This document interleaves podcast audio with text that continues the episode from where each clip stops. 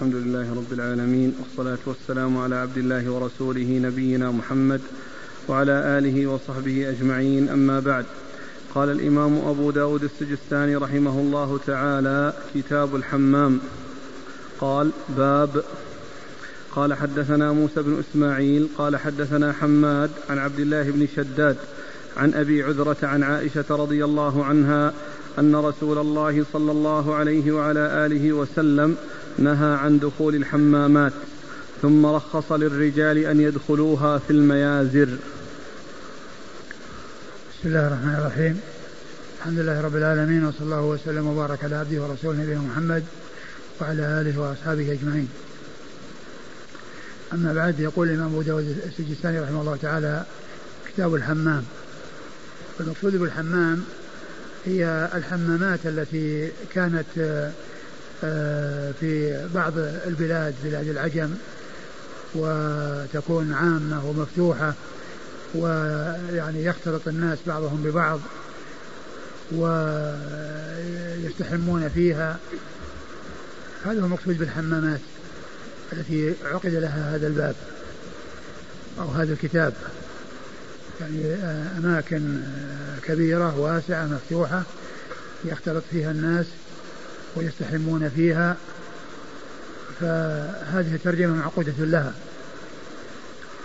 وهذه الحمامات إذا كان فيها اختلاط بين الرجال والنساء فإن ذلك لا يجوز. وكذلك أيضا فيما يتعلق بالرجال إذا كان أما إذا كان الرجال يعني في مكان واحد الرجال يعني وحدهم وليس معه نساء وحصل منهم ذلك ولكن مع الاستتار وعليهم مآزر أو ثياب ويستحمون بها فإنه لا بأس بذلك. وهذا مثل السباحة في البحر أو في الأنهار إذا كان بعضهم مع بعض فإنهم يستحمون ويدخلون في البحر ويخرجون ولكن لا بد من آه، شيء يواري يعني سوآتهم إما أزر وإما قمص أو سراويل وشيء يستر العورات. وأما بالنساء فلا يجوز لهن آه، الذهاب إلى مثل هذه الأماكن التي آه، يكون فيها الاختلاط ويكون فيها التكشف. وكذلك الرجال إذا كان المكان مختلط بين الرجال والنساء لا يجوز أن يدخل فيه أن يكون يرى نساء ويرى يعني آه، هذا لا يجوز له ذلك. هذا هو المقصود بالحمام. وقد أورد أبو داود حديث عائشة عن النبي صلى الله عليه وسلم قال نهى نهى صلى الله عليه وسلم عن دخول الحمامات ثم رخص للرجال أن يدخلوها في الميازر. نهى الرسول عن دخول الحمامات يعني أي مطلقا للرجال والنساء. ومعلوم أن النساء كونهن يدخلن حتى ولو كن وحدهن في مكان واحد ويعتذرن ويغتسلن يعني يحصل منهن ويحصل من التعري هذا لا يجوز. أقول لا يجوز لهن حتى ذلك فيما يتعلق بالنساء. وأما الرجال فقد رخص لهم الرسول صلى الله عليه وسلم فيما بعد. يعني إذا كان في المآزر يعني عليهم شيء يسترهم. وعلى كل أحاديث الحمامات آه، ذكر الشيخ أبو بكر الحازمي رحمه الله أنه لم يصح فيها شيء يعني في دخولها أنه لم يصح شيء في دخول الحمامات. ولكن معناها هو الذي أشرت إليه. إذا كان فيه استتار وليس هناك اختلاط بين الرجال والنساء وحصل الاستتار فإنه لا بأس بذلك وهذا من جنس السباحة في البحر أو في الأنهار أو في أو في الأماكن التي فيها الماء الكثير الذي يسبح فيه الرجال فإنهم يسبح بعضهم مع بعض ولكن متسترين وعليهم السراويل أو الأزر أو القمص أو أي شيء يستر عوراتهم بحيث لا يرى أحد عورة أحد. فالحديث في إسناده رجل مجهول وهو أبو عذرة وهو غير صحيح نعم قال حدثنا موسى بن إسماعيل موسى بن إسماعيل التبوذكي ثقة أخرج له أصحاب الكتب الستة عن حماد هو بن زي بن حماد بن حماد بن سلمة بن دينار البصري ثقة أخرجه البخاري تعليقا ومسلم وأصحاب السنن. عن عبد الله بن شداد. عن عبد الله بن شداد وهو ثقة أخرجه أصحاب الكتب الستة. صدوق أخرجه أصحاب السنن. صدوق أخرجه أصحاب السنن. عن أبي عذرة. عن أبي عذرة هو مجهول أخبر له أخرج له أبو داود والترمذي وابن ماجه. والترمذي وابن ماجه. عن, عن عائشة عن عائشة أم المؤمنين رضي الله عنها وأرضاها الصديقة بنت الصديق وهي واحدة من سبعة أشخاص عرفوا بكثرة الحديث عن النبي صلى الله عليه وسلم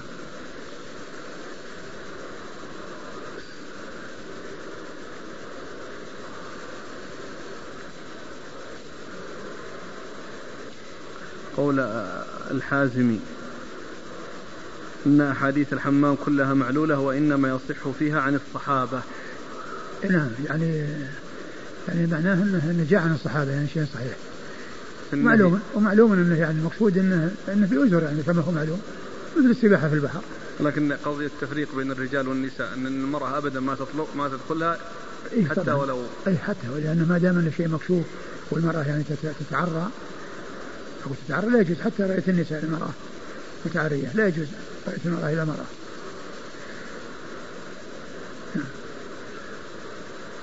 يقول فإن كان هذا الحديث محفوظا فهو صريح في النسخ يعني يكون رخص.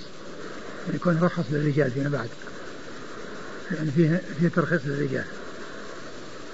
يعني معناه أن النهي منسوخ وأنه سائغ في حق الرجال. وهو لم يصح فيه. وأبو بكر الحازمي رحمه الله هذا إمام من الأئمة آه، له الاعتبار الناسخ والمنسوخ من الأثار وله شرط الأئمة الخمسة وله كتب أخرى وهو من العلماء الذين ماتوا صغارا وقد يعني برز في العلم واشتهر به وقد توفي وعمره خمس وثلاثون سنة وقد قال فيه الذهبي في كتابه الجرح في كتابه من يعتمد قوله في الجرح والتعديل ذكر أشخاص يعول على كلامه في الجرح والتعديل ولما جاء عند ذكر الحازمي هذا قال مات شابا طريا عمره خمس وثلاثون سنة وكان وقد مات شابا طريا عمره خمس وثلاثون سنة وهو من المؤلفين ومن الحفاظ ومما يعول على قوله في الجرح والتعديل وقد مات في سن مبكرة يعني عمره 35 سنة ما طال ما طالت حياته.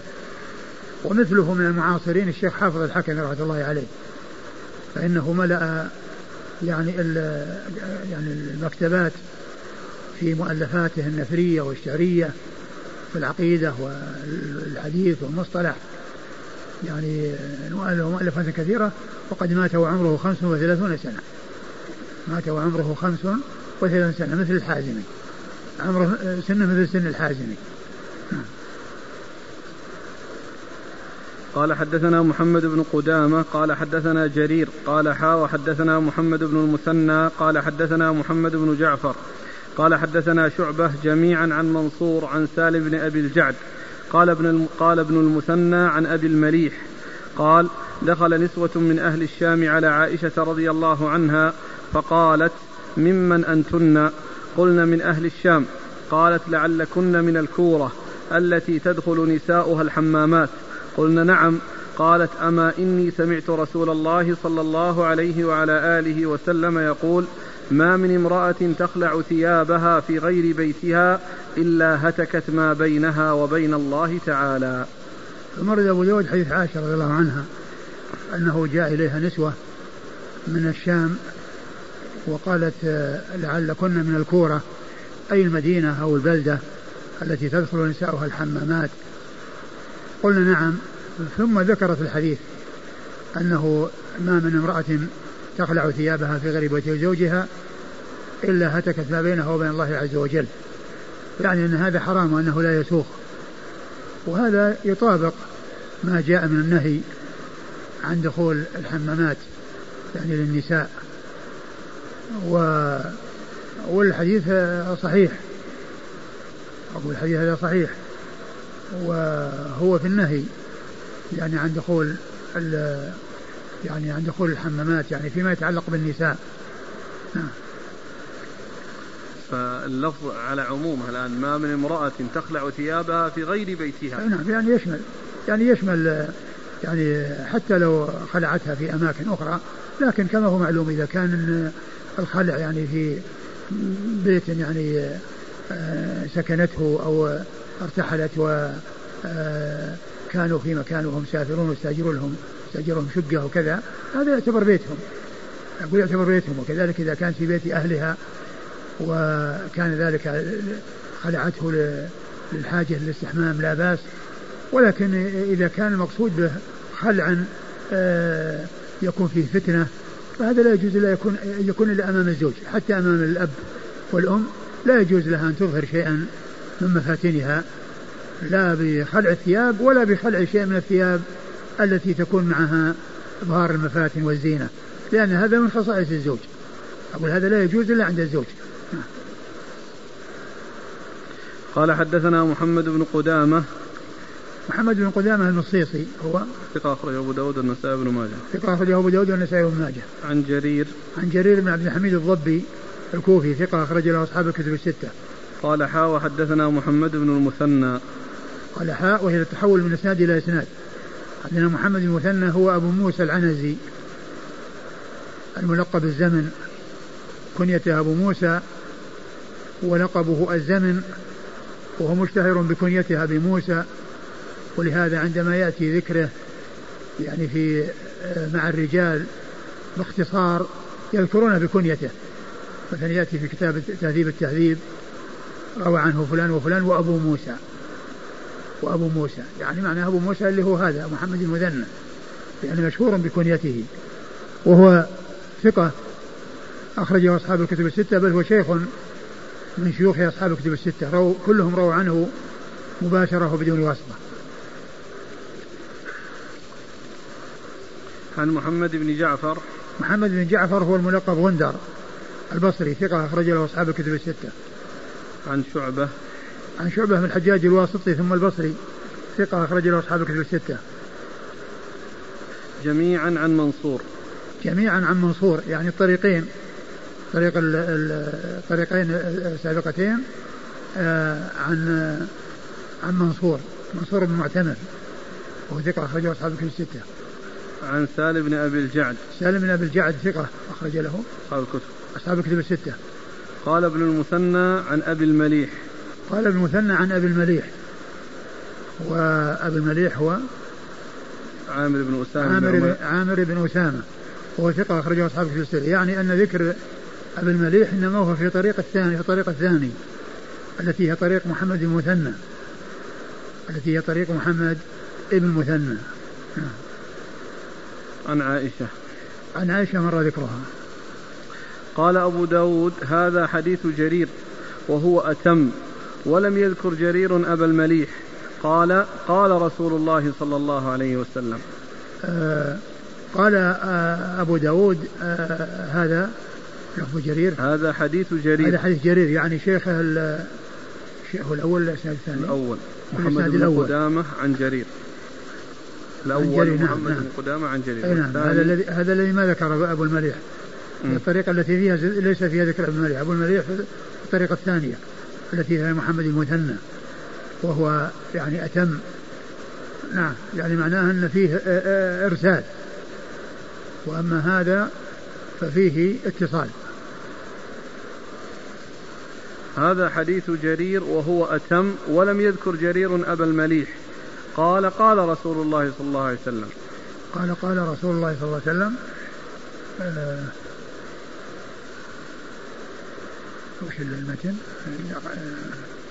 ما من امرأة تخلع ثيابها؟ عن قبل. عن عائشة؟ إيه.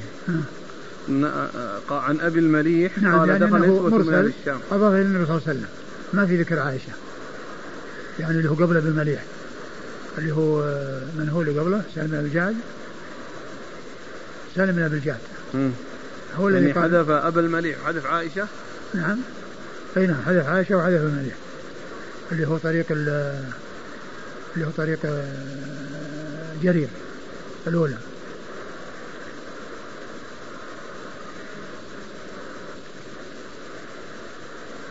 قال حدثنا أحمد بن يونس قال حدثنا زهير قال حدثنا عبد الرحمن بن أز بن زياد بن أنعم عن عبد الرحمن بن رافع عن عبد الله بن عمرو رضي الله عنهما أن رسول الله صلى الله عليه وآله وسلم قال إنها ستفتح لكم أرض العجم وستجدون فيها بيوتا يقال لها الحمامات فلا يدخلنها الرجال إلا بالأزر وامنعوها النساء إلا مريضة أو نفساء.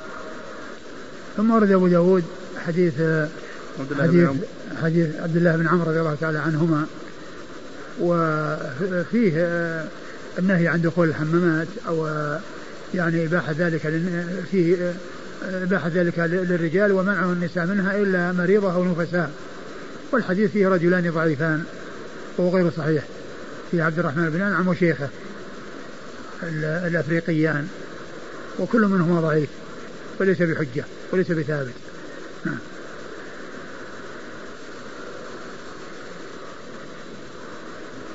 قال حدثنا أحمد بن يونس. أحمد بن يونس ثقة أخرج له أصحاب الكتب الستة. عن زهير. زهير بن معاوية ثقة أخرج له أصحاب الكتب الستة. عن عبد الرحمن بن زياد. عبد الرحمن بن زياد الأفريقي وهو ضعيف أخرج له. البخاري في المفرد وأبو داود والترمذي وابن ماجه. البخاري في المفرد وأبو داود والترمذي وابن ماجه. عن عبد الرحمن بن رافع. عن عبد الرحمن بن رافع وهو ضعيف أخرج له. البخاري في المفرد وأبو داود والترمذي وابن ماجه. البخاري في المفرد وأبو داود والترمذي وابن ماجه. عن عبد الله بن عمرو. عن عبد الله بن عمرو بن العاص رضي الله تعالى عنهما الصحابي الجليل أحد العباد له الأربعة من الصحابة وحديثه أخرجه أصحاب الكتب الستة. قال رحمه الله تعالى باب النهي عن التعري. قال حدثنا عبد الله بن محمد بن نفيل قال حدثنا زهير عن عبد الملك بن أبي سليمان العرزمي عن عن عطاء عن يعلى أن رسول الله صلى الله عليه وآله وسلم رأى رجلا يغتسل بالبراز بلا إزار فصعد المنبر فحمد الله وأثنى عليه. ثم قال صلى الله عليه وعلى آله وسلم إن الله عز وجل حيي ستير يحب الحياء والستر فإذا اغتسل أحدكم فليستتر. ثم أبو داود باب في النهي عن التعري. يعني التعري آه، حيث يعني يكون يعني يراه أحد وحيث يعني يكون آه، مكشوفا يراه أحد. يعني غير غير من يجوز له أن يراه يعني كالزوجة والأمة السرية التي يطأها فإن غيرهما لا ليس له أن يطلع على عورته ولا يجوز له أن يطلع على عورته. وإذا كان في مكان مكشوف يراه الناس فلا يجوز له أن يغتسل عاريا. بل عليه أن يغتسل وعليه شيء يستره يستر عورته. وقد أورد أبو داود حديث آه، يعلى بن أمية. حديث يعلى بن أمية رضي الله عنه أنه أن رجل يغتسل في البراز. يعني في مكان مكشوف في الفضاء الواسع. يعني ليس هناك شيء يستره. يعني لا من من جدار ولا من أشجار وإنما هو يعني بارز للناس. فالنبي صلى الله عليه وسلم قال صعد المنبر وقال إن الله حي ستير. إن الله حي يحب الحياء والستر. يعني معناه أنه ليس للإنسان أن آه، آه، يفعل هذا الفعل وإنما عليه أن يستتر عن الناس وأن يستحي وأن يكون من أهل الحياء. لا يعني يحصل منه ذلك الذي لا يسوغ ولا يجوز. ولا يجوز أن يرى أحد عورته إلا زوجته أو ملك يمينه. الأمة التي يطعها إن الله حي ستير وهذا فيه دليل على إثبات هذين الاسمين لله عز وجل وهو الحيي والستير.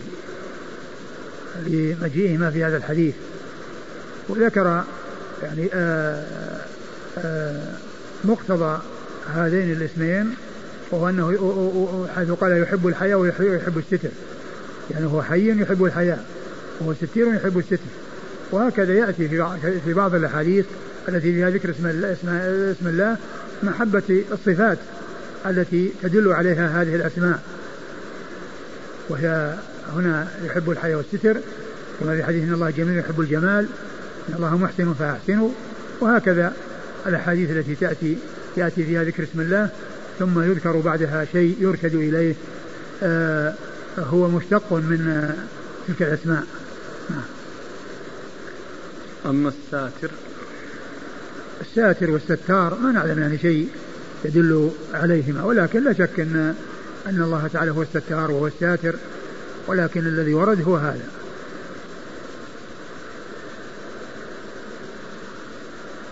قال حدثنا عبد الله بن محمد بن نفيل عبد الله بن محمد بن نفيل النفيلي ثقة أخرجه البخاري وأصحاب السنة. عن زهير عن عبد الملك بن أبي سليمان العرزمي. زهير مر ذكره عبد الملك بن سليمان بن أبي سليمان صدوق أخرج له له أوهام أخرج البخاري تعليقا ومسلم وأصحاب السنن. صدوق له أوهام أخرج البخاري تعليقا ومسلم وأصحاب السنن. عن عطاء عن عطاء بن أبي رباح ثقة أخرجه أصحاب الكتب الستة.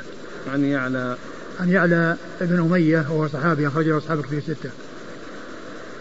قال حدثنا محمد بن أحمد بن أبي خلف قال حدثنا الأسود بن عامر قال حدثنا أبو بكر بن عياش عن عبد الملك بن أبي سليمان عن عطاء عن صفوان بن يعلى عن أبيه رضي الله عنه عن النبي صلى الله عليه وآله وسلم بهذا الحديث. قال أبو داود الأول أتم. ثم ورد أبو داود الحديث من طريق أخرى آه، عن يحيى عن الصحابي يعلى بن أمية رضي الله عنه وأشار إلى الطريقة الأولى أتم أي التي ساقها بلفظها. وأما الطريقة التي آه، لم يسق لفظها وإنما حال على الأولى فقد أخبر أن الأولى أتم أي أتم من الثانية التي لم يسق. لفظها.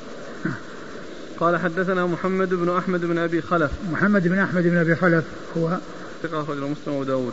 ثقة أخرجه مسلم وأبو داود. عن الأسود بن عامر. عن الأسود بن عامر وهو ثقة أخرجه أصحاب الكتب الستة. عن أبي بكر بن عياش. عن أبي بكر بن عياش وهو صدوق. ثقة أخرجه البخاري ومسلم. وهو ثقة أخرج له. البخاري ومسلم في المقدمة وأصحاب السنن. البخاري البخاري. نعم ومسلم في المقدمة. البخاري وأخرجه مسلم في المقدمة وأصحاب السنن عن عبد الملك بن أبي سليمان عن عطاء عن صفوان بن يعلى. صفوان بن يعلى ثقة أخرج له. أصحاب الكتب. أصحاب الكتب الستة. عن أبيه. عن أبيه. قد مر ذكره. قال حدثنا عبد الله بن مسلمة عن مالك عن أبي النضر عن زرعة بن عبد الرحمن بن جرهد عن أبيه. قال كان جرهد هذا من أصحاب الصفة أنه قال جلس رسول الله صلى الله عليه وآله وسلم عندنا وفخذي منكشفة. فقال أما علمت أن الفخذ عورة؟ ثم رد أبو داود حديث جرهد رضي الله عنه أنه قال أن كان يعني عندنا كان في الصفة أي صفة المهاجرين وهي المكان الذي آه، في المسجد يأوي إليه فقراء المهاجرين الذي ليس عندهم أهل وليس عندهم بيوت. فإنهم يعني يكونون في ذلك المكان. وكان النبي صلى الله عليه وسلم يزورهم. وقد زارهم وكان كما يروي جرهد رضي الله عنه فخذه قد بدت. فقال عليه الصلاة والسلام ما علمت أن الفخذ عورة؟ أما علمت أن الفخذ عورة يعني أنها تستر. الفخذ أنها تستر. الإنسان لا يخرج آه يعني فخذه لأنها عورة. قال أما علمت أن الفخذ عورة؟ نعم. قال حدثنا عبد الله بن مسلمة عبد الله بن مسلمة القعنبي ثقة أخرجه أصحاب الكتب الستة إلا ابن ماجه. عن مالك عن مالك بن أنس إمام دار الهجرة المحدث الفقيه أحد أصحاب المذاهب الأربعة المشهورة مذاهب السنة وحديث أخرجه أصحاب الكتب الستة. عن أبي النضر. عن أبي النضر وهو سالم ثقة أخرج له. أصحاب الكتب. أصحاب الكتب الستة. عن زرعة بن عبد الرحمن بن جرهد. عن زرعة بن عبد الرحمن بن جرهد وهو مجهول. وثقه النسائي. وهو قد وثقه النسائي. وثقه النسائي أخرج له. أبو داود والنسائي في مسند مالك. أخرج أبو داود والنسائي في مسند مالك. في مسند مالك. عن أبيه. عن أبيه وهو عبد الرحمن بن جرهد وهو مجهول الحال أخرج أبو داود ومسند مجهول الحال أخرج له. أبو داود والنسائي في مسند مالك. أبو داود والنسائي في مسند مالك. عن جرهد. عن جرهد وهو صحابي أخرج له أبو داود. البخاري تعليقا البخاري تعليقا وأبو داود والنسائي في مسند مالك.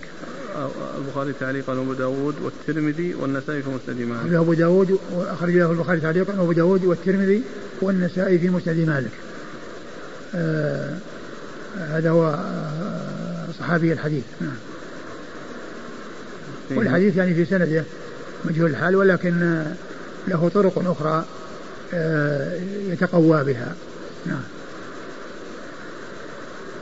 قال حدثنا علي بن سهل الرملي قال حدثنا حجاج عن ابن جريج قال أخبرت عن حبيب بن أبي ثابت عن عاصم بن ضمرة عن علي رضي الله عنه أنه قال قال رسول الله صلى الله عليه وآله وسلم لا تكشف فخذك ولا تنظر إلى فخذ حي ولا ميت قال أبو داود هذا الحديث فيه نكارة ثم ورد أبو داود حديث علي رضي الله عنه أن قال لا قال لا تكشف فخذك لا تكشف فخذك. ولا تنظر, ولا تنظر إلى عورة حي ولا إلى ميت. فخذي. ولا تنظر إلى فخذ حي ولا, حي ميت. ولا ميت. لا تكشف فخذك ولا تنظر إلى فخذ حي ولا ميت. يعني أن هذا أنه يدل على أنه عورة. يدل على أن هذه الفخذ أنه عورة. لكن الحديث يعني فيه فيه الضعف من جهة آه، أن ابن جريج قال أخبرت ففيه واسطة محذوفة. وأيضا قالوا أن فيه أيضا بين حبيب بن أبي ثابت ومن وعاصم وعاصم أيضا يعني رجل محذوف فهو منقطع من جهتين وهو ضعيف. وأما كون الإنسان لا يخرج فخذه ولا ينظر إلى فخذ يعني حي ولا ميت فهذا صحيح. يعني الإنسان لا ليس له أن ينظر إلى العورات. قال حدثنا علي بن سهل الرملي. علي بن سهل الرملي هو صدوق رجل أبو داود والنسائي في عمل يوم والليلة. صدوق أخرج أبو داود والنسائي في عمل يوم والليلة. عن حجاج. عن حجاج بن محمد المصيصي ثقة أخرج له أصحاب الكتب الستة. عن ابن جريج عن جريج. عبد الملك بن عبد العزيز بن جريج ثقة أخرج له أصحاب الكتب الستة. قال عن حبيب بن أبي ثابت بن أبي ثابت. وهو ثقة آه، أخرج له. حبيب بن ثابت ثقة أخرجه أصحاب الكتب. ثقة أخرج أصحاب الكتب الستة. عن عاصم بن ضمرة. عن عاصم بن ضمرة وهو صدوق أخرج أصحاب السنن. صدوق أخرج أصحاب السنن. عن علي. عن علي بن أبي طالب رضي الله عنه أمير المؤمنين ورابع الخلفاء الراشدين الهادي المهديين صاحب المناقب الجمة والفضائل الكثيرة رضي الله عنه وأرضاه وحديثه عند أصحاب الكتب الستة. هذه أسئلة يسألون عن كيفية الجمع بين حديث الفخذ عورة وأن النبي صلى الله عليه وسلم يوم خيبر كانت فخذه مكشوفة نعم. من العلماء من قال أن أن الذي حصل في خيبر إنما هو انحسار. ومعلوم أن الانحسار قد يحصل من الإنسان من غير إرادته. يعني كونه راكب ومسرع فقد ينحسر آه، الرداء أو الثوب يعني في حال الإسراع. فرآه في هذه الحال. يعني ومن العلماء من قال أن أنه يجمع بينها وبين هذا بأن آه، بأن آه، آه، كشف أو ظهور كشف الفخذ أنه ثابت في بعض الأحاديث والنهي عن عن إظهار الفخذ انه ثابت في بعض الأحاديث. فقالوا إن العورة عورتان عورة مغلظة وعورة مخففة. فيحمل يعني ما جاء في بعض الحديث على العورة المخففة. ولهذا ذكر البخاري لما ذكر حديث جرهد هذا وأشار إليه تعليقا قال يروى عن فلان وفلان ومنهم جرهد عن ابن عباس ومحمد بن جحش وجرهد آه، الفخذ عورة ثم قال وحديث أنس أسند وحديث جرهد, جرهد أحوط نعم. هل صحيح أن مذهب البخاري أن الفخذ ليس بعورة؟ ما أدري.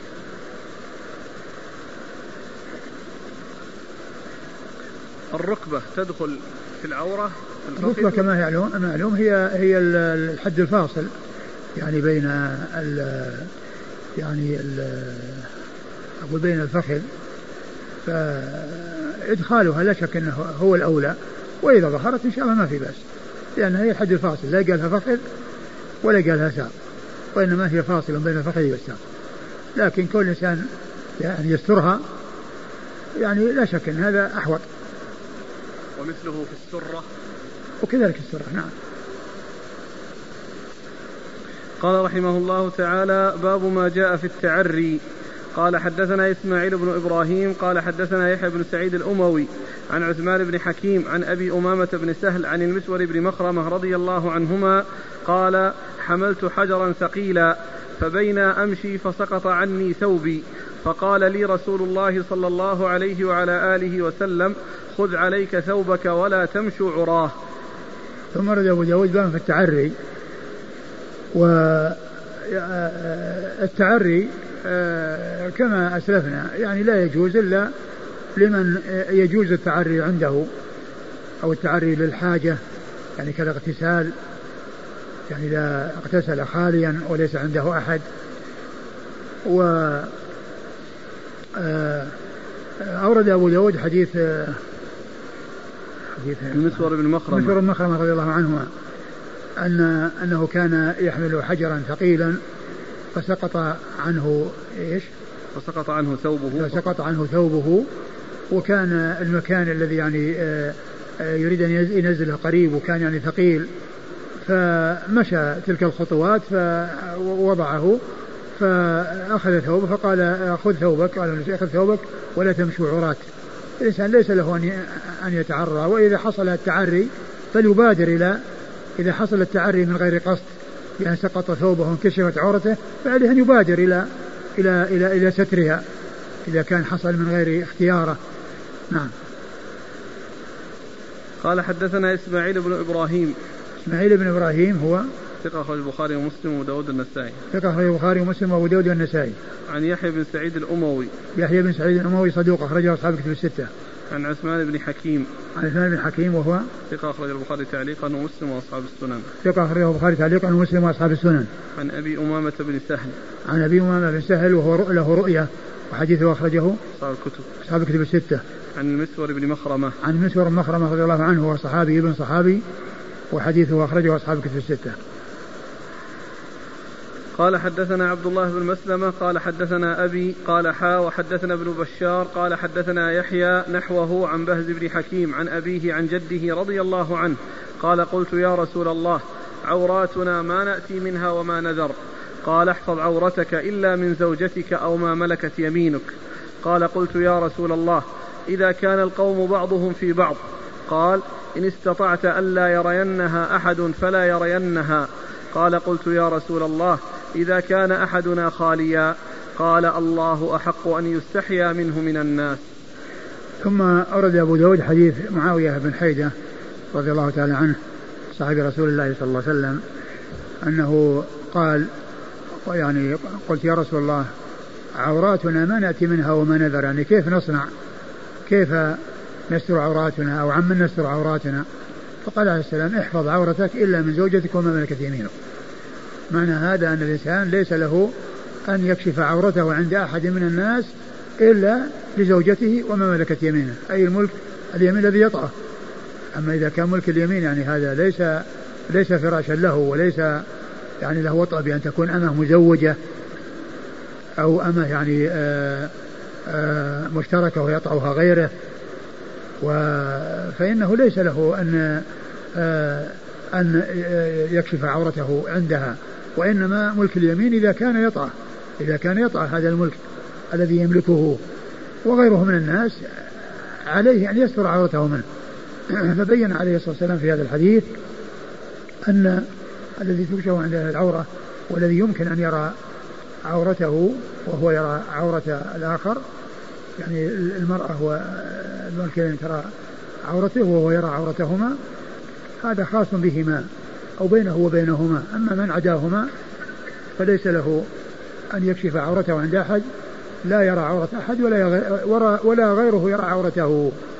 وإنما يكون ذلك سائغا بين آه، الرجل وبين ملك يمينه الذي التي يطأها وبين زوجته.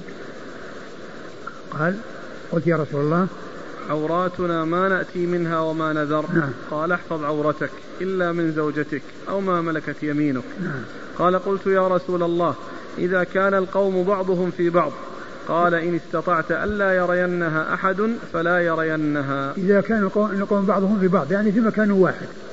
مكان ما فيه انفراد بحيث الإنسان ينفرد في مكان يعني يغير ثيابه ويلبس ثيابه ما عندهم إلا مكان واحد فقط.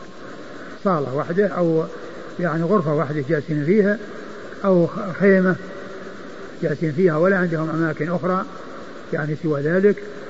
فالرسول قال أرشده إلى أن يجتهد في أن لا يطلع على عورة أحد إذا كان بين الناس فإنه يجتهد إلى أن يلبس الثياب وأن يقلع الثياب التي عليه.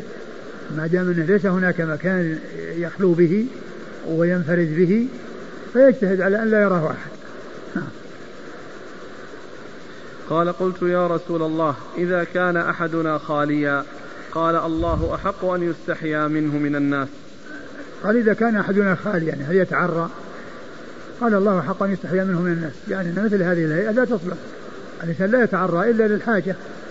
لا يتعرى للحاجة مثل الاغتسال أو آه، يعني آه، آه، كونه يعني مثلا مع أهله ويحتاج إلى أمر إلى أن يظهر يعني عورته. فإن ذلك سائر وأما ما سوى ذلك فإنه لا يجوز.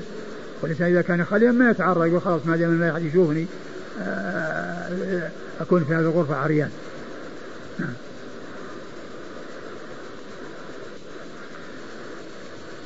قال حدثنا عبد الله بن مسلمة عن أبيه. عبد الله بن مسلمة مر ذكره أبوه.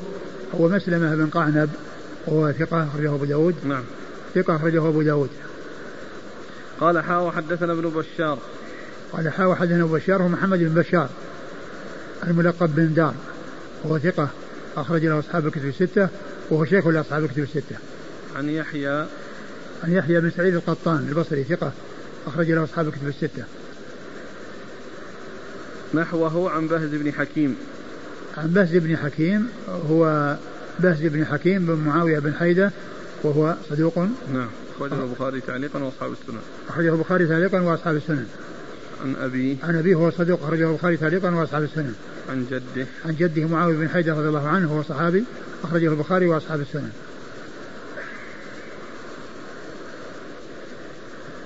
يقول الأخ هل البخاري تعليقا ها؟ البخاري تعليقا أي. نعم. يقول هل صح عن عائشة رضي الله عنها أنها قالت لم أرى من رسول الله صلى الله عليه وسلم ولم يرى مني هذا هذا من حديث الأدباء الذي يذكرونها في كتب الأدب. لم يرى مني ولم أرى منه. لم أرى مني ولم أرى منه. يعني السوء يعني يجيبونها شاهد للمحذوف المفعول المحذوف. لم يرى مني ولم أرى منه يعني السوء هذا ما ما نعلم. له ثبوت. هو حديث آه، الذي مر الذي قال احفظ عورتك إلى من زوجتك وما ملكت يمينك. يعني هو الواضح في هذا الأمر. وأما ذاك مشهور في كتب الأدب وعند الأدباء يعني يقولون هذا الحديث. قال حدثنا عبد الرحمن بن إبراهيم قال حدثنا ابن أبي فديك عن الضحاك بن عثمان عن زيد بن أسلم عن عبد الرحمن بن أبي سعيد الخدري عن أبيه رضي الله عنه عن النبي صلى الله عليه وعلى آله وسلم أنه قال لا ينظر الرجل إلى عرية الرجل ولا المرأة إلى عرية المرأة ولا يفضي الرجل إلى الرجل في ثوب واحد ولا تفضي المرأة إلى المرأة في ثوب. ثم أورد أبو داود آه، حديث أبي سعيد الخدري رضي الله عنه أنه قال لا ينظر الرجل إلى عرية الرجل ولا المرأة إلى عرية المرأة. ومعلوم أنه من باب أولى الرجل إلى المرأة والمرأة إلى الرجل لأن ذكر الكلام مع الرجال بعضهم مع بعض ومع النساء بعضهن مع بعض. وغير ذلك لا شك أنه من باب أولى كل المرأة يعني تنظر إلى الرجل أو الرجل ينظر للمرأة. يعني كل ذلك يعني أنه من باب أولى. آه لا ينظر الإنسان إلى الرجل إلى عورة الرجل ولا المرأة إلى عورة المرأة. ولا يفضي الرجل إلى الرجل في ثوب واحد. ولا يفضي الرجل إلى الرجل في ثوب واحد.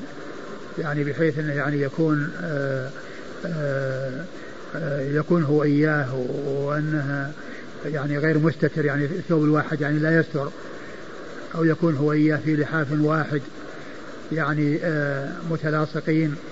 نعم. ولا تفضي المرأة إلى المرأة في ثوب. وهذا مثله نعم. قال حدثنا عبد الرحمن بن إبراهيم. عبد الرحمن بن إبراهيم هو الملقب دحيم هو ثقة أخرج له. البخاري وأبو داود والنسائي بن ماجه. البخاري وأبو داود والنسائي بن ماجه.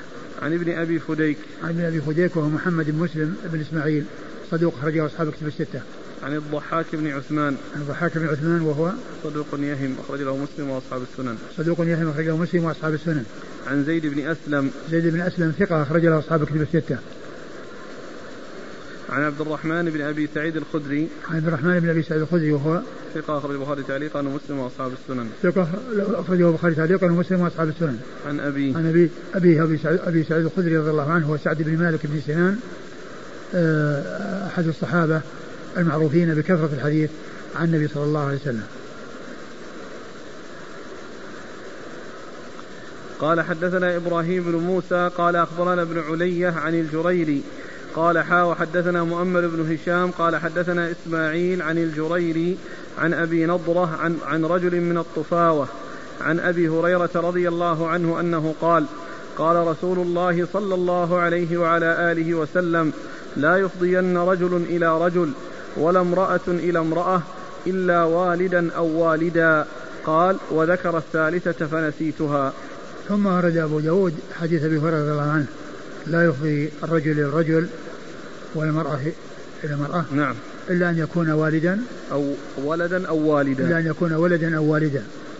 إلا أن يكون ولدا أو والدا يعني فيما بينهما.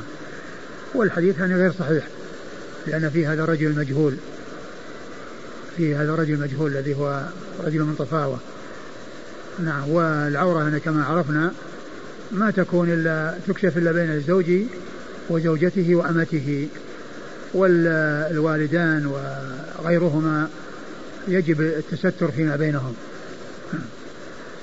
قال حدثنا إبراهيم بن موسى إبراهيم موسى ابن موسى الرازي ثقة أخرج له أصحاب كتب الستة. عن ابن علية. ابن علية هو إسماعيل بن علية وهو ثقة أخرج إسماعيل بن إبراهيم بن مقسم ابن علية ثقة أخرج له أصحاب كتب الستة. عن الجريري. عن الجريري وهو سعد بن إياس ثقة أخرج له أصحاب كتب الستة. قال حا وحدثنا مؤمل بن هشام. قال حا وهي تحول من إسناد إلى إسناد حدثنا مؤمل بن هشام وهو ثقة أخرج له البخاري وأبو داود النسائي. البخاري وأبو داود النسائي. عن إسماعيل عن الجريري عن, عن إسماعيل هو بن علية هنا ذكر باسمه وهناك ذكره بنسبته إلى أمة وهي قال إسماعيل ابن إبراهيم مقسم المشهور بابن علية وعلية هي أمه ومشهور بالنسبة إليها. واسمه إسماعيل بن إبراهيم وأحيانا يأتي باسمه ولكن أكثر ما يأتي بنسبته إلى أمه. وإسماعيل في الإسناد الثاني هو هو بن علية في الإسناد الأول إلا أنه ذكر هناك بن علية وهنا ذكر إسماعيل. نعم. عن إسماعيل عن الجريري عن أبي نضرة. أبي نضرة أبو نضرة هو مالك آه، المنذر المنذر بن مالك من قطعة وهو ثقة أخرج له. خالد تعليقا مسلم وأصحاب السنة. خالد تعليقا مسلم وأصحاب السنة. عن رجل من الطفاوة عن أبي هريرة. أبي هريرة عبد الرحمن بن صخر الدوسي صاحب رسول الله صلى الله عليه وسلم وأحد السبع المعروفين بكثرة الحديث عن النبي صلى الله عليه وسلم بل هو أكثر الصحابة حديثا على الإطلاق رضي الله عنه وأرضاه.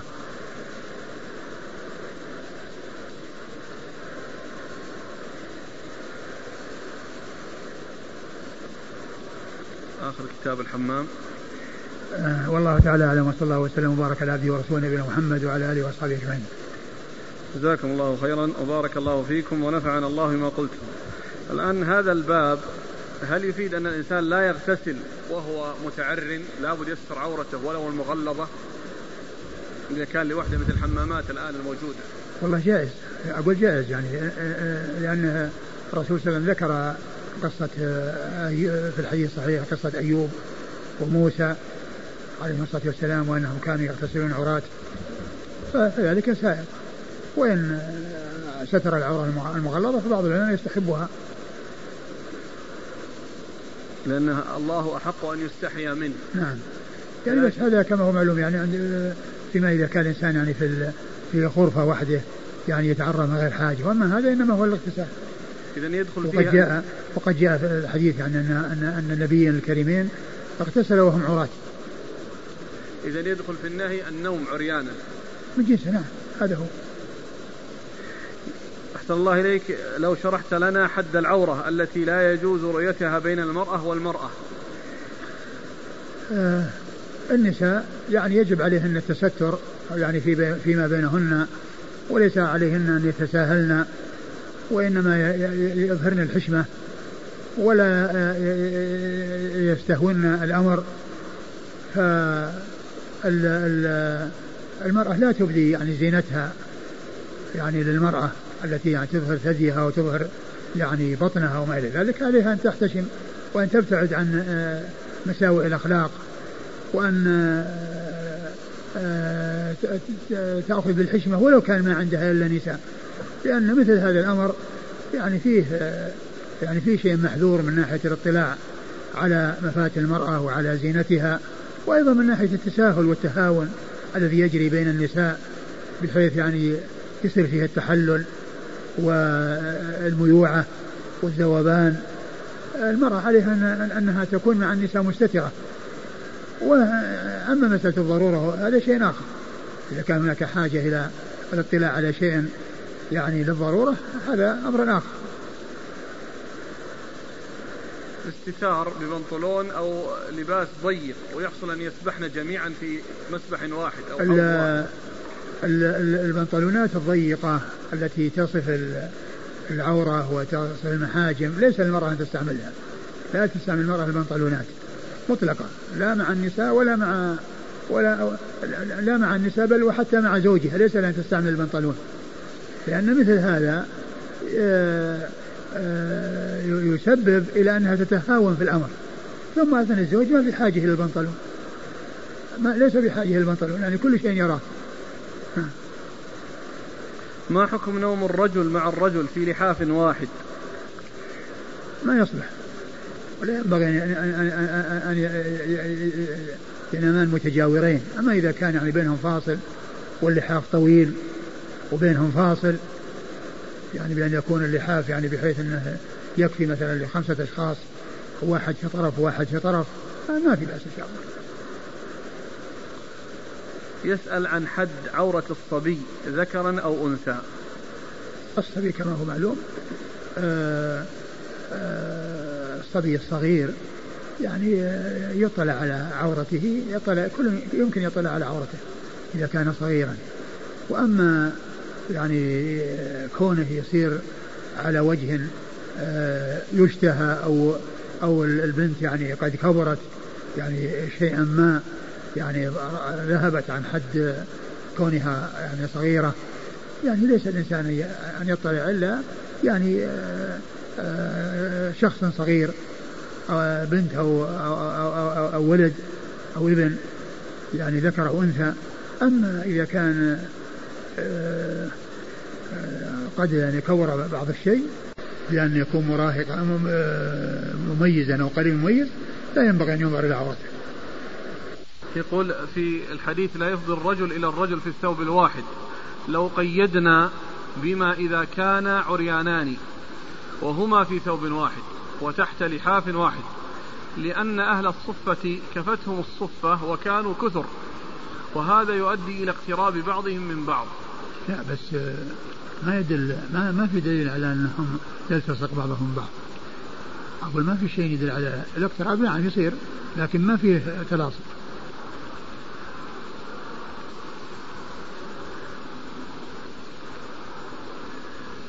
في مسألة خلع المرأة ثيابها في غير بيتها جاءت أسئلة متعددة. نعم. فمثلا هنا هل يجوز تغيير ملابس الزوجة في بيت أختها أو أخيها؟ مع الأمن من الفتنة والاختلاط. إذا كان الأمر يحتاج إلى ذلك بأن تكون مثلا جالسة عندهم مثلا مدة أسبوع أو قريب من ذلك أو أقل واحتاج إلى أن تغير لها أن تغير. أقول لها أن تغير ما دام أن فيه يعني آه آه، ما في حد يراها ولا فيه فلها أن تغير. ما في ما في مانع. وهذا يقول إذا خلعت المرأة ثيابها في بيت جارتها لقياس فستان ونحوه فما الحكم؟ الفستان يقاس بدون خلع. أقول يقاس الفستان وعليها ثيابها يعني معناها أن الثياب هذه تزيد في في الحجم بحيث أنه يحتاج إلى تعري. أبدا. والناس الآن عندما يأتون الخياط يتعرون أجل يقيس لهم يقيس لهم عليهم ثياب. يوجد في بعض قصور الأفراح غرفة معدة للنساء. حيث يقمن بتغيير ملابسهن ولبس ثياب أخرى من أجل حفل الزواج. فهل يجوز ذلك أم يدخل في حديث الباب علما بأن ذلك يتم في حشمة وتستر؟ والله مثل هذا لا, لا, لا يجوز. المرأة يعني تخرج من بيتها بلباسها وترجع بلباسها ما تأتي وتغير وتبدل يعني في تلك الأماكن. أما مسألة الحمامات فكذلك فيها أسئلة. فمثلا يقول عندنا حمامات حارة يستفيد منها النسوة فهل يجوز علما بأنها في عزلة عن الناس؟ يعني كأنها غرف مخصصة. النساء ما يصلح أن تستعمل مثل هذه الأمور وإنما تقتصر على ما في بيتها ولا تخرج. يقول إذا كان في الحمامات الخاصة بالرجال كشف للعورة من الرجال. هل يجوز لي الذهاب إلى الحمامات؟ أنا لا. أتستر لكن لا. غيري ربما لا لا تذهب لا تذهب. لا تذهب. ما دمت أن قدامك كانوا ناس يعني عراة لا تذهب إليهم ولا ولا تجلس معهم ولا تشاركهم فيما هم فيه. إذا كانت لغرض التداوي حمامات طبيعية وهي عبارة عن غرف مستقلة تستعمل للتداوى للتداوي. فهل يجوز للمرأة دخولها لغرض التداوي مع وجود محرم؟ كيف التداوي يعني ما يوجد أقول ما يوجد الماء الحار إلا في هذا. الناس عندهم عندهم سخانات وعندهم مياه حارة.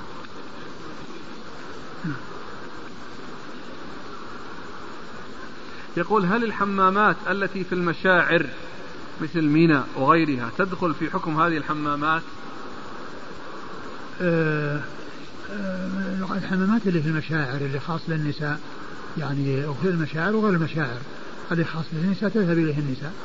أقول تذهب إليه النساء وتستفيد منه. لكن ما تكون مع رجال ونساء. حمامات تختلط رجال ونساء لا يجوز ذلك. بل النساء تكون على حدة والرجال على حدة إيه تكون هذه مثل هذا يكون يقول يعني هذه الحمامات المعدنية غرف خاصة. الحريم يدخل في غرفة خاصة والله الحرمة النساء يعني عليهن أن أن أن يحذرن من الوقوع في أمور لا تنبغي.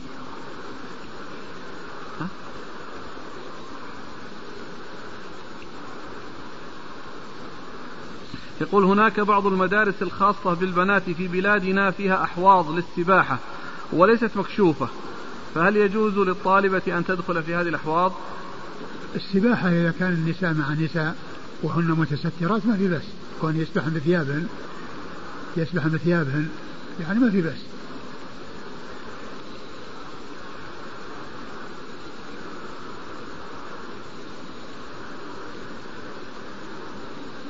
هل يعتبر دخول الحمامات من خوارم المروءة بالنسبة للرجال؟ لا شك إذا كان أنها فيه فيه يعني تعري ورؤية عريانين هذا من خوارم المروءة بل بل لا يجوز شرعا لأن الرسول يقول لا لا ينظر إلى يعني يعني عورة أحد ولا ينظر إلى كما عرفنا في الحديث لا ينظر هو إلى عورة أحد ولا غيره ينظر إلى عورته. لا شك أن هذا من خوارم المروءة ومن قلة الأدب ومن قلة الحياء ما حكم السباحة بالسراويل؟ حيث أن بعض الإخوة يقول إنه لا يجوز إلا مع الأزر فوق السروال. ليس بلازم. ليس بلازم أن يكون هناك إزار وسراويل مع بعض. يكفي أحدهما يكفي السراويل والإزار يعني كما هو معلوم يعني السباحة به يعني ما ما تصلح لأنه ينكشف ويرفع الماء. لاعبي كرة القدم والمصارعون وغيرهم يكشفون أفخاذهم. فهل تدخل مشاهدة تلك الألعاب في التحريم؟ نعم يعني لا يجوز لهم فعل هذا الشيء ولا يجوز لأحد أن ينظر إليهم إذا كانوا كاشفي عوراتهم. هل يجوز السباحة في البحر إذا وجد رجال يكشفون للعورات؟ لا يكون معهم البحر طويل عريض يكون في مكان منهم معهم ولكن المكان اللي هم فيه لا يكون معهم. المنطقة اللي يكون فيها العراة لا يكون معهم وإنما يذهب إلى مكان بعيد يسبح. يقول عندنا في الجيش يغتسلون بشكل جماعي كلهم عراة. إذا هذا هذا مثل الحيوانات. ما حكم الصلاة في الملابس الرياضية؟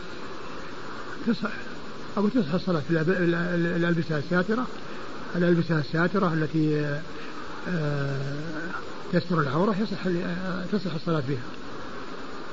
إذا كان هناك من يريد التعري فهذا من يسأل عن التستر. فقال ابنتي في سن الأربع سنوات تحب أن تلبس العباية تشبيها بأمها. فأردت أن أخيط لها عباية فأنكر علي أحد الإخوة. فهل له ذلك؟ لا أبدا. تلبسها وتخلعها بعد يوم ويومين. لأنها ما براح تستمر بها بس كذا يعني. تأخذها يوم. وتتركها لأن هذا شأن الصغار. مو معناه أنه عمرها أربع سنوات تاخذها ثم تستمر عليها. تلبسها يوم يومين ثم تتركها. كونها تعود وتجاب إلى مثل هذا يعني آه، ألبسة يعني آه، يعني عبي تلبسها وتخلعها ما في بأس.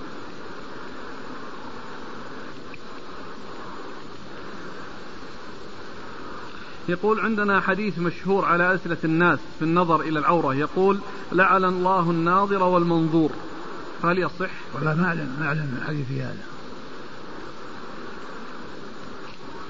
هل تصح هذه العبارة؟ النبي صلى الله عليه وسلم عندما ينزل عليه الوحي يكون خارج من طور البشرية. إيش المقصود بكونه خارج عن طور البشرية؟ يعني معناه أنه ما هو بشر في ذلك في تلك اللحظة؟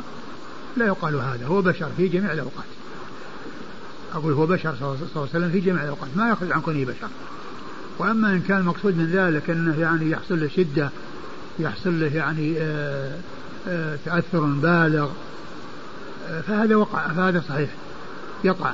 الرسول صلى الله عليه وسلم يلاقي شدة عند نزول الوحي عليه لكن كونه يخرج عن كونه بشر هذا لا يصح.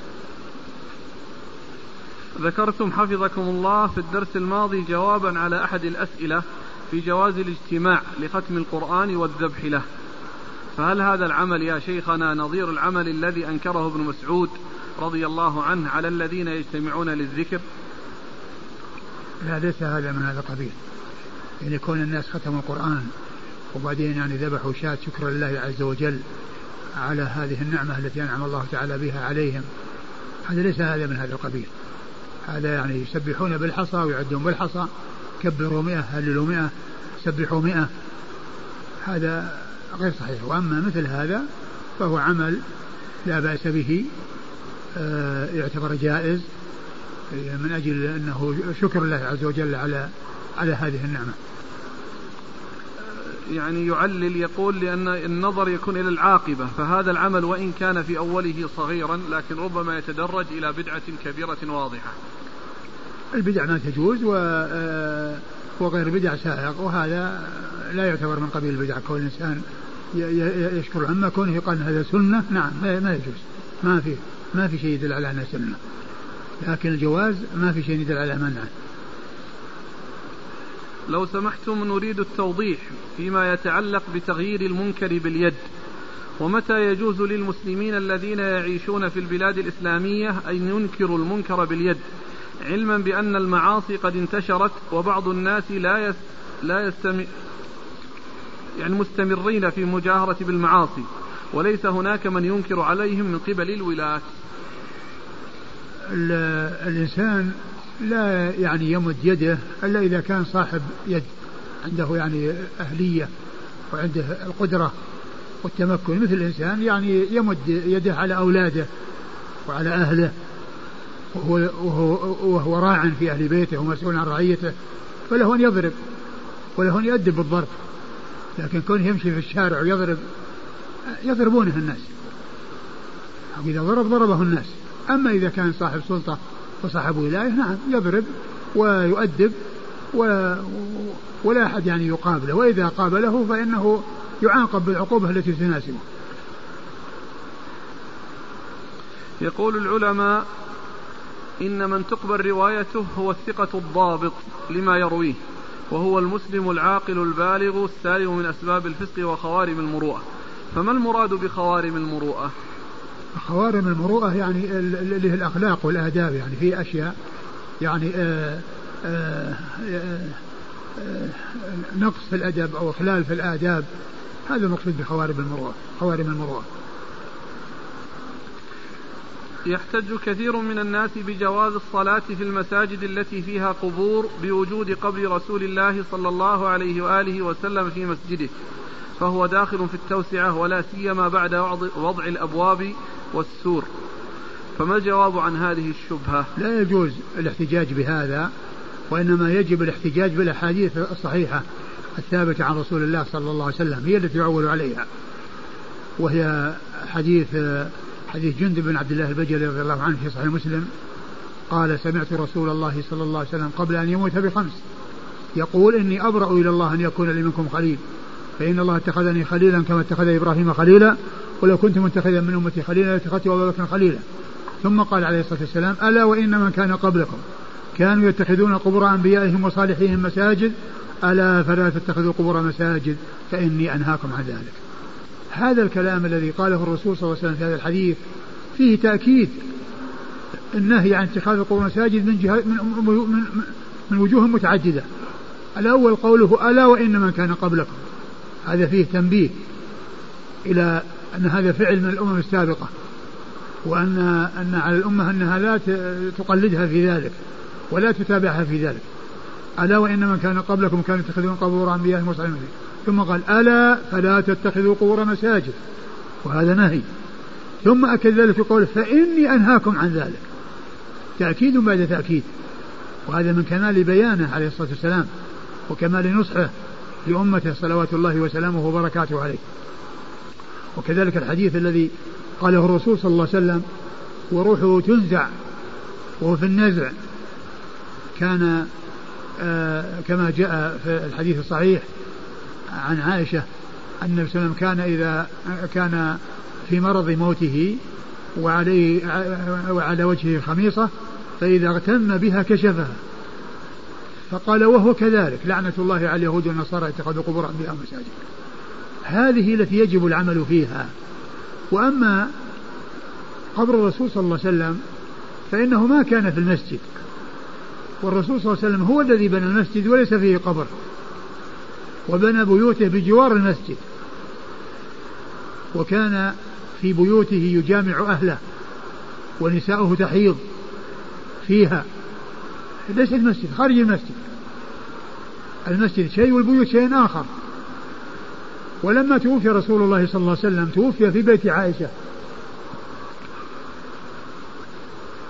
فالصحابة رضي الله عنهم وأرضاهم تذاكروا فيما بينهم ماذا يصنعون برسول الله عليه الصلاة والسلام؟ أين يدفنونه؟ هل يدفنونه في البقيع؟ هل يدفنونه في أي مكان يدفنونه؟ فروى بعضهم أن النبي عليه الصلاة والسلام قال إن الأنبياء يدفنون حيث يموتون. أي المكان الذي يموت فيه النبي يدفن فيه. مكان موته هو مكان دفنه. ولما كان مات عليه الصلاة والسلام وقبضت روحه في بيت عائشة دفنوه في بيت عائشة. وكان ذلك البيت خارج المسجد.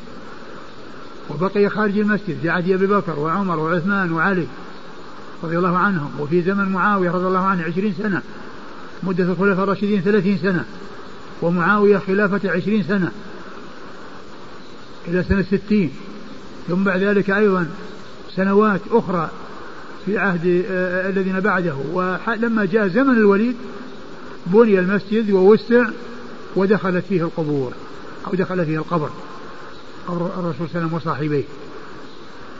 وعلى هذا فلا يجوز أن يحتج بهذا العمل الذي قد وجد والذي قد حصل في زمن بني أمية حيث أدخل القبر في المسجد.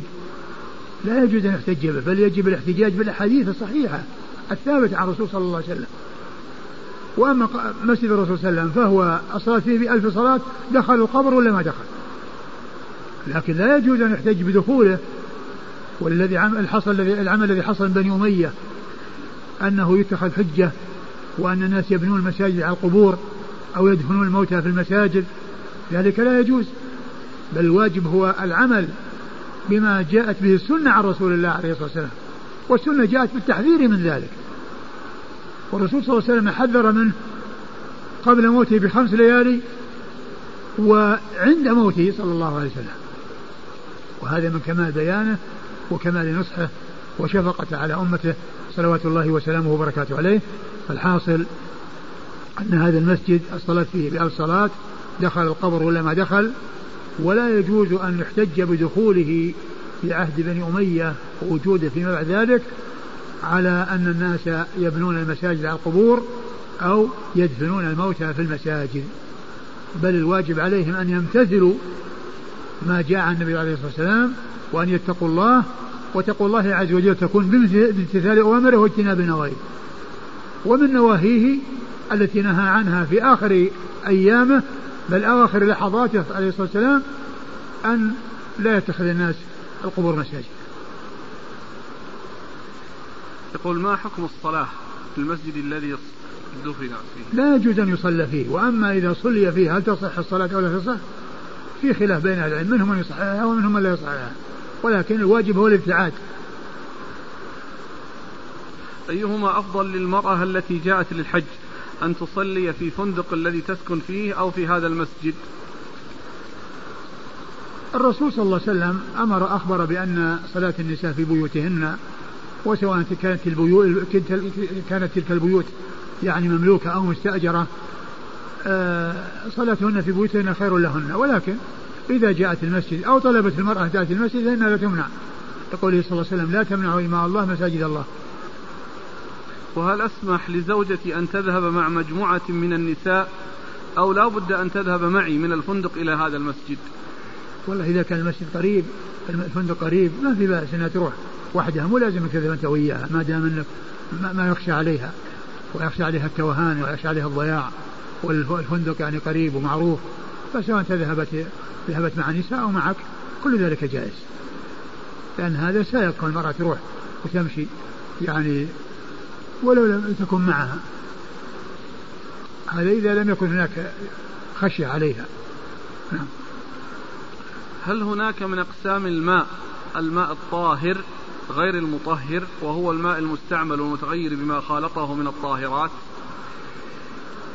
آه الماء المستعمل مثل الماء الذي توضئ به بأن الإنسان يعني يتوضأ يتوضأ في طشت يغسل وجهه والماء الذي وجهه يتساقط في الطشت ويغسل ذراعه ذراعيه في الطشت يغسل رجليه في الطشت. هذا الماء اللي في الطشت قال له طاهر. قال له طاهر. فبعض أهل العلم يقول أنه لا يجوز أن يتطهر به لأنه رفع به حدث. رفع به حدث فلا يرفع به حدث آخر. ومن حيث الطهارة هو طاهر ما هو نجس. لأن أعضاء الإنسان طاهرة. فالذي يعني الماء الذي ماسها هو طاهر. ولكن هل يرفع به حدث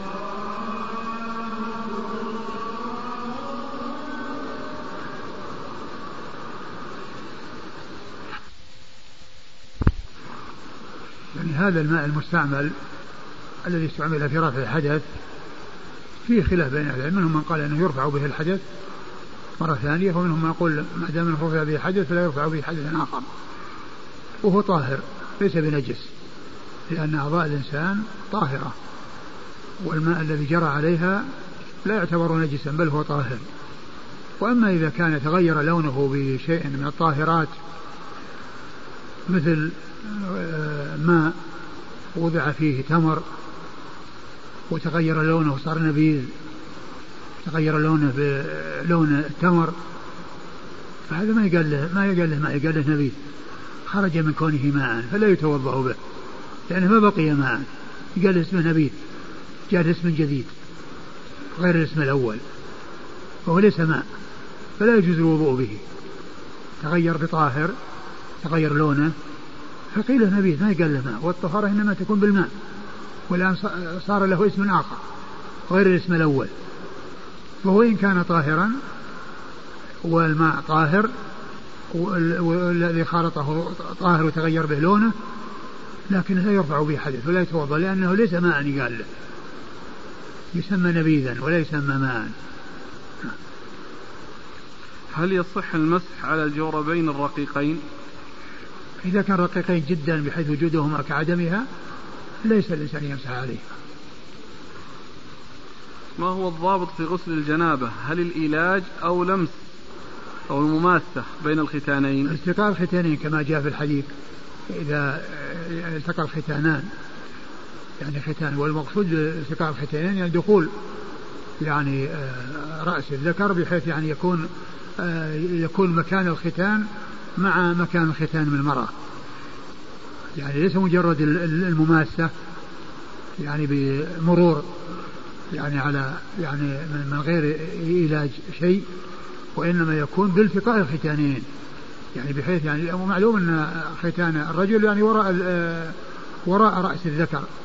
يعني فحصول الالتقاء في حصول العلاج اليسير الذي يكون به ختان مع ختان. هل في ذكر محبة بعض الصفات التي تضمنتها أسماء الله تبارك وتعالى دليل على صحة ما يقال تخلقوا بأخلاق الله؟ آه, آه، معلوم أن يعني آه بعض الصفات آه يعني آه يعني آه، مقدم على بعض مثل كل إنسان يسأل الله عز وجل بصفات صفات جاء في حديث ذاك الله اللهم اني اعوذ برضاك من سخطك مع عفاتك ومن عقوبتك وعقوبتك فإن هذه لا شك إن هذه صفات يعني آه، متميزة على الصفات الأخرى.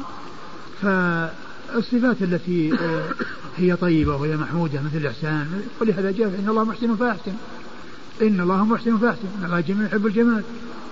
أن الله حديث إن الله نظيف يحب النظافة هذا غير صحيح. هذا ورد في سنة الترمذي ولكنه ضعيف. ولكن الله جميل يحب الجمال هذا صحيح ورد في صحيح مسلم. إن الله محسن فاحسنه والحديث الذي مر بنا آه، آه، حي ستير يحب الحياة ويحب الستر. يقول هل المهدي المنتظر حقيقة؟ وإن كان حقيقة فأرجو أن تذكر لنا بعض علاماته. سيأتي كتاب قريبا. باسم المهدي كتاب المهدي. يعني سنأتي إليه إن شاء الله ونقرأ الأحاديث التي فيه. التسمية بعبد الستار وعبد الساتر. عند عند الاختيار الذي ينبغي الإنسان أن يختار اسم ورد. التسمية باسم ورد أو التعبيد الاسم الورد. لكن إذا وجد شيء من ذلك لا يغير الاسم. لا يغير الاسم لأن الله تعالى هو الستار وهو الساتر. ولكن يعني كونه عند الاختيار يختار شيء ثبت تسمية الله تعالى به هو الذي ينبغي. وإذا وجد يعني شيء آآ آآ معبد لله عز وجل باسم لم يرد ولكن المعنى صحيح قد ورد بلفظ آخر مثل الستير مثل جاء الستير لا بأس به لا, لا يغير.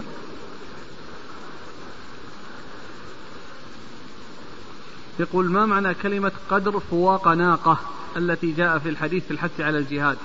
قدر فواق ناقة؟ أي.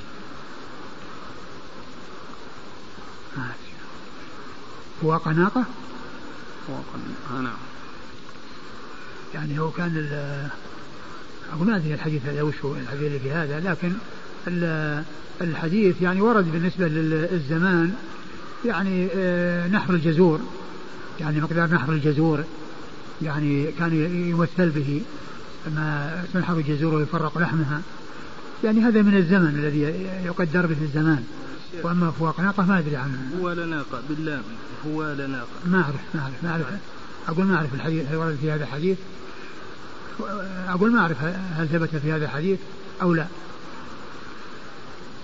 لكن الذي ورد الجزور الذي ورد آه، في آه، بعد الصلاة أنها كان يعني إنه يعني كان يذهب ويذبح البعير ثم يرجع وهو لم يفرغ منه وكذلك حديث آه، حديث جان عمرو العاص نحو الجزور. يعني يقدر به الزمان. يقول هل يجوز لعن المعين؟ الزمان يقدر بالفعل ويقدر بالعمل والمقصود من ذلك العمل. ولهذا كان كان يقدر بالزمان بقراءة القرآن. كما جاء في الحديث كنا تسحرنا مع رسول الله صلى الله عليه وسلم ثم قمنا إلى الصلاة. قال كم كان بين الأذان والسحور؟ يعني بين الأذان وبين الإقامة يعني الإمساك الذي هو عند الأذان الأذان اللي, اللي يكون عند دخول الوقت واقامه الصلاة. قال قدر خمسين آية يعني قراءة خمسين آية. وكانوا يقدرونه بالفعل وبالعمل. يعني نحر جزور يعني قراءة خمسين آية قراءة مئة آية. نعم. يقول هل يجوز لعن المعين من المسلمين أو غيرهم إذا كان كافرا؟ المعين لا يجوز. لا يجوز لعن المعين إلا من عرفت نهايته أنه قد مات على الكفر والعياذ بالله. وأما الكافر وقد يوفق الله عز وجل فتتغير حاله من الكفر إلى الإسلام ويختم له بخير. والمسلم قد تتغير حاله والعياذ بالله فيرتد. كما جاء في الحديث إن الرجل إن الرجل يعمل بعمل الجنة حتى ما يكون بينه وبينها إلا ذراع فيسبق على الكتاب. فيعمل بعمل النار فيدخلها. وإن الرجل يعمل بعمل النار حتى ما يكون بينها إلا ذراع فيسبق على الكتاب فيعمل بعمل الجنة فيدخلها. والأعمال بالخواتيم كما جاء جاء بذلك الحديث عن رسول الله صلى الله عليه وسلم. فلعن معين لا يجوز. ولهذا كان يعني بعض أهل العلم اذا إذا أراد أن يلعن كافرا قيده كما جاء في آه، آه، عن ابن كثير رحمه الله في كتابه البداية والنهاية فإنه ذكر في كتابه البداية والنهاية عن نصراني من النصارى آه، أنشأ قصيدة طويلة يذم فيها الإسلام ونبي الإسلام عليه الصلاة والسلام وذكر أن ابن حزم أنشأ قصيدة أطول منها يرد عليه فيها ولما فرغ من قصيدة النصراني التي فيها ذم الإسلام ونبي الإسلام عليه الصلاة والسلام قال بعدها فعليه لعنة الله والملائكة والناس أجمعين إن كان ما تكاثر. فعليه لعنة الله والملائكة والناس أجمعين إن كان ما تكاثر. لأنه إذا كان تغيرت حاله واهتدى فليس ليس بملعون وليس مطرود عن رحمة الله بل شملته رحمة الله ووسعته رحمة الله. وكذلك جاء عنه ترجمة أبو نصر الفارابي. أبو نصر الفارابي.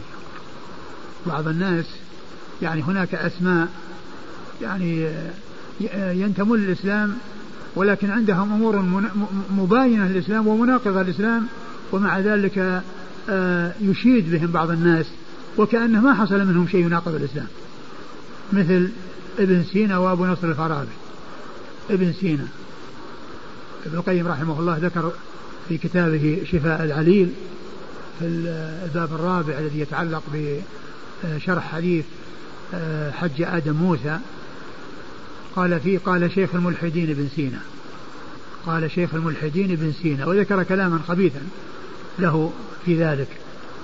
وصفه أنه شيخ الملحدين. وأبو نصر الفارابي لما ذكر ابن كثير ترجمته في البداية والنهاية قال أنه جاء عنه أنه كان يقول بمعاد الأرواح دون معاد الأجساد بأن الأجساد الأرواح تعاد والأجساد لا تعاد. فقال علق عليها فقال فعليه إن كان مات على ذلك لعنة رب العالمين. فعليه إن كان مات على ذلك لعنة رب العالمين. ثم قال أن الفارابي كان من أهل دمشق. وابن عساكر له كتاب واسع في تاريخ دمشق كتاب حافل واسع. قال ولم يذكره في تاريخه مع أنه من أهل دمشق. قال ولعله إنما تركه لقبحه ونتانته. ولعله تركه إنما تركه لقبحه ونتانته. كونه لا يقول بمعاد الأرواح فمعاد الأجساد. فالحاصل أن أن بعض أهل العلم يعني عندما يحصل من ذلك الشيء يقيد في هذا القيد كما حصل من الكثير. في بالنسبة لهذا النصراني وبالنسبة لأبي نصر الفارابي وكان يعني بعض المدارس تسمى بأسماء مثل هؤلاء ابن سينا وأبو نصر الفارابي وما إلى ذلك. ويعني قد حصل يعني من بعض يعني الناس سعي في بعض المدارس وغيرت من أسمائهم إلى أسماء أخرى. يعني في أهلها أصحاب سلامة وليسوا أصحاب انحراف. نعم. يقول والدي يأخذ من مالي ويعطيه لأحد الأولياء ويجبرني على الذهاب معه وتقبيل يده بقصد البركة. فهل يجوز لي إعطاؤه المال والذهاب معه؟ آه أنت أحرص على هداية أبيك وأحرص على دعوته إلى الخير. وعلى آه كونه يعني يكون متبع للسنة. وإذا كان ذاك الذي يزعم أنه ولي عنده انحراف وعنده آه أمور منكرة فبينها له وحذره منها. وأنت أحسن إليه لكن لا تعطيه من أجل هذا. يمكنك تعطيه يعني شيء ينفعه تعطيه يعني طعام تعطيه يعني لباس تعطيه أشياء أخرى. الأشياء التي يحتاجها تعطيها إياه. أما كونك تعطيه شيء من أجل يعني يتقوى به على بدعة أو يستعمله في أمر محرم أحرص على أنك تنفعه في شيء ينفعه ولا يضره. امرأة فشلت عندها الكلية وقرر الأطباء زرع كلية جديدة فاضطرها إلى أمرين. الأمر الأول السفر إلى بلاد الكفار. والثاني أنها ستشتري كلية رجل غائب. الله أعلم بحاله قد يكون كافرا أو غير ذلك. فهل يجوز لها ذلك؟ الله أعلم. من كان لا يعلم بوجوب العمرة وأداها هل تسقط في حقه عمرة الإسلام؟ لا إذا كان فعلها على أنها نافلة ما تسقط ما تسقط. ما دام إنه يعني بس فعلها نفلا ما كان يعرف إنها يعني إنها واجبة وإنما فعلها نفلا أما إذا كان ما يعرف هل هي فرض ولا نفل ولكنه حج واعتمر فذلك يكفيه أما إذا كان يعلم أنها نافلة أو أنه يعني ما فعلها إلا على أنها نفل ولم يفعلها أنها فرض فهي لا تصح عن الفرض. البعض يقول إن مناصحة العلماء وطلبة العلم لا تجب وإنما هي مستحبة فيجوز التحذير من خطئهم دون فيجوز التحذير من الخطأ ويستدلون بأثر ابن عمر في القدرية. قال أعلمهم بأني بريء منهم. نعم البدعة إذا ظهرت فيعني يؤتى بالشيء الذي يقابلها ويبين فسادها. ومع ذلك يناصح. يعني